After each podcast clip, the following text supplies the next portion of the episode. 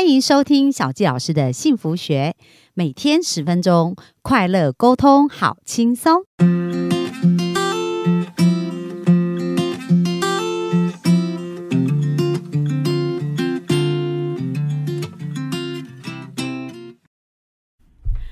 欢迎收听小教师的幸福学，很开心又在空中跟大家见面。那本周我们讲的是大脑的健康，谈到呢如何逆转阿兹海默症哦。那在这本书当中呢，他特别提到，就是说有五个非常重要的部分，在这个 RECORD 疗法 R E C O D E 的这个疗法当中，在进行的时候呢，第一个就是要去了解。胰岛素抗性的重要哦，胰岛素抗性，所以呢，在使用食物上应该使用低升糖指数，最好是低于三十五。那什么叫高升糖？什么叫低升糖呢？所谓的高升糖指数啊，就是如果大家有机会，也可以 Google 查一下列表。那像面包啊、白米啊、乌龙面这些，它都是属于高升糖指数哦。那低升糖呢？比如说像我们看到很多蔬菜啊，像四季豆啊。高丽菜啊、竹笋啊、腰果啊、蛋啊，这一些它其实都低于三十五以下哦，所以我们应该去找到食物的一个胰岛素抗性，就是它的 GI 值，然后多使用低 GI 的一个饮食哦。那第二个呢，就叫做降低发炎跟感染的因子哦。那我们有讲到很多事情会导致我们的脑部发炎，所以呢，在这个部分也是需要注意感染跟发炎。那第三。个呢，就是荷尔蒙、营养素跟营养因因子最佳化，所以需要去了解在我们的荷尔蒙里面有没有平衡哦。女孩子就是我们所谓的女性的荷尔蒙嘛，那男生就是睾丸素，所以这一些呢都是非常重要的指标，去了解我们的黄体素啊，跟男孩子的这个。睾丸素里面，它是不是在一个正确的荷尔蒙的一个情况？那如果失调的话，其实是需要去调整荷尔蒙的。然后，另外营养素跟营养因子呢，我们等一下也会谈到。那最后，呃，第四点叫做毒素，就是我们要减少生活里面的这些毒素，像化学啊、生物啊或生理的这些毒素。那第五个就是。将消失或功能已经失调的突触的能力恢复跟保护，因为我们讲到大脑很多的神经元连接都是突触嘛，所以如果我们的大脑的细胞受伤，也要去调整它。好，那接下来呢，有呃十。十一条哦，就在饮食里面的一个定律。那今天会来跟大家分享。那明天呢，我们再分享有关于营养素跟运动方面的。那第一个就是我们的饮食，我们刚刚讲到，一定要使用低升糖指数的，就是低 GI 最好低于三十五的部分。那其实原则上来讲呢，我们有几个大方向，就是食物呢最好是当地，然后有机又当季。然后非机改的食物哦，如果我们在挑选食物能够朝这个方向去做，其实方向就还算是蛮正确的。那第二个就是避免果汁，要吃整个水果。为什么？因为果汁呢会让我们的升糖指指数快速的上升。那如果我们吃整个水果有纤维，纤维是可以去降缓胰岛素的一个快速去呃爬升的这个过程哦。那第三个呢，就是避免食物的百慕达蜜。百慕达神秘的三角，因为。听说以前就是有一些像船啊或飞机啊，他们到了百慕达的某一个角落，其实就会神秘的失踪哦。那其实这个就是讲到说，哎，我们食物当中有一些呃，应该要极度避免，不然可能就造成危险。那他讲到第一个就是单一的碳水化合物，那我们一直讲到像白面包啊、糖啊、米呀，就是白米这些都是单一的碳水化合物。那比如说像呃淀粉类的，虽然有淀粉，可是是属于多糖的，比如说像我们看到植物，像南瓜，它也是淀粉嘛，马铃薯也是，但是它们就不是单一的碳水化合物。然后另外这边讲到含要呃不要使用含饱和脂肪，那什么叫饱和脂肪？就是我们常常讲的牛油啊、猪油啊，哦这些也是属于一种饱和脂肪啊。然后不要使用缺乏纤维的食物哦，所以纤维很重要。那比如说我们在吃橘子的时候啊。在纤维上面就有，比如说上面的那个那个丝嘛，那柳丁的那个呃比较纤维，就是说那个中心的那个部分都不要挑掉，因为那个都是所谓的纤维纸。那如果我们要吃碳水化合物，就要在那之前先使用一些纤维或者油脂，因为纤维跟油脂都会阻止碳水化合物的吸收，然后会让我们的升糖指数比较缓慢的上升。那第四个就是要避免麸质跟乳制品。那到底什么有麸质呢？我们常常现在讲到说，诶，麸质可能是一个过敏源的一个来源哦。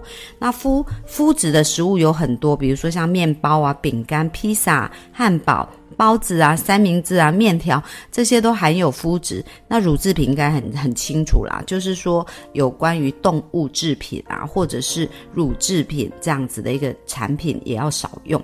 那第五个就是要使用具有排毒功能的植物来降低体内的毒素。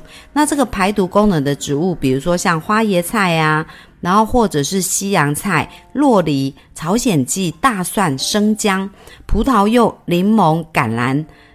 橄榄油等这一些哦，都是比较好的食物跟植物这样。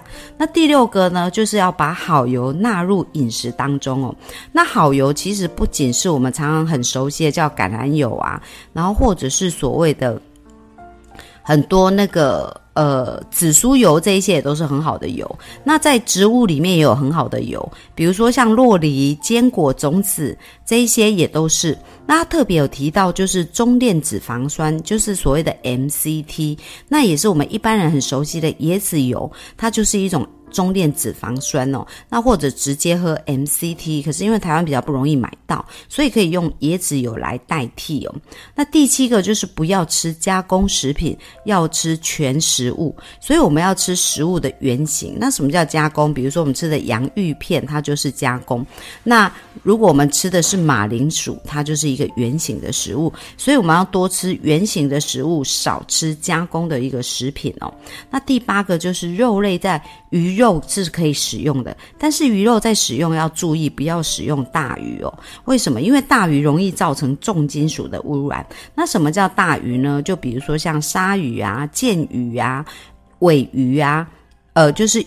这一种都是很大型的一个鱼类，那它们是会很多重金属污染的一个问题哦。那因为重金属它也会影响我们的脑的部分，那我们应该多使用小鱼。那小鱼就像鲑鱼、青鱼、提鱼、沙丁鱼，这些都是小鱼。好，所以鱼类的使用很重要，但是也是要注意这个鱼类的来源。那最好是用。野生的鱼不要用养殖的鱼。那第九个呢，就是肉是调味品，而不是主菜哦。那我们现在的饮食习惯常常都是无肉不欢哦，每一餐都有很大量的肉。那在这边讲到肉是调味品的概念是什么？就好像我们在煮食物，我们会加一些调味品，那它不是很多，可是呢，它只是来点缀，所以每周我们可能只有几餐会用到肉。可是这个肉顶多就是两到三个盎司哦，那我们常常去吃牛排啊，一个可能就是八盎司、十二盎司啊，那其实那个都已经是太超过，所以其实呃，在这边谈到最好是蔬食，然后少量的肉类这样子。那接下来他讲到要把益生菌跟益生元纳入，那为什么？因为肠子是我我们的肠道有两个非常非常重要的功能。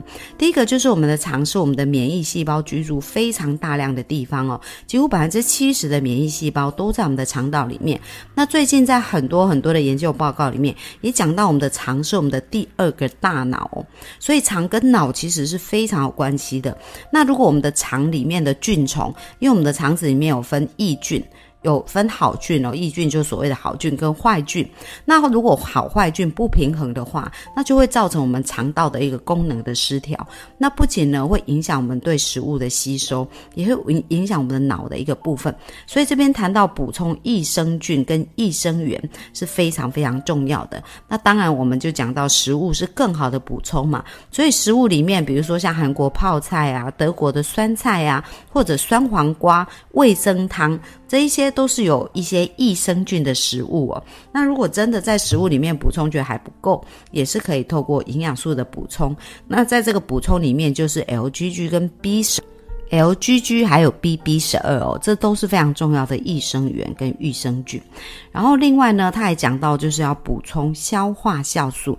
那为什么消化酵素很重要？因为呢，很多呃在这个情况之下是会有胃食道逆流。那胃食道逆流呢，其实这个胃酸呢也会导致很多我们肠道菌虫的一个不平衡啊，包含会灼伤我们的食道啊。那这时候呢，就是不是吃所谓的制酸剂哦，因为我们的。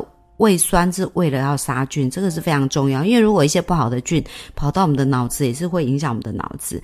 但是呢，对于那一种就是胃食道逆流或常常觉得呃胃不是那么舒服的话，那补充下消化酵素，它会。对我们的这个消化呢系统是非常好，所以有没有发现，其实我们讲到健康这件事情，要从日常的饮食跟日常的生活习惯就开始做起。所以如果我们在听了这个部分，发现哇，原来我们现在生活都是在反其道而行哦。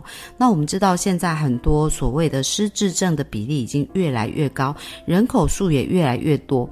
那不仅是我们已经针对这样子的周围的家人或朋友可以。进行这样的一个方式，那包含我们自己在食物上面的选择，跟我们在饮食上面的调整，这个也是非常重要的一个目标跟方向。为什么呢？因为健康哦，人家说罗马不是一天造成的，所以如果我们要健康，它也是一种日积月累的习惯。所以从现在开始，我们养成一个好的生活习惯，让我们的生活呢充满一个健康的形态，而不是等到我们发现生病的时候再来调整我们的生活的状态。那在明天呢，我们也会来跟大家分享哦，就是呃，在这本书当中，他也谈到透过营养补充品，然后还有运动，跟在睡眠上面如何去呃睡眠跟舒压，如何去增加我们的这一个恢复的一个状态。所以明天呢，我们就继续来跟大家分享这个部分。那谢谢大家今天的收听，拜拜。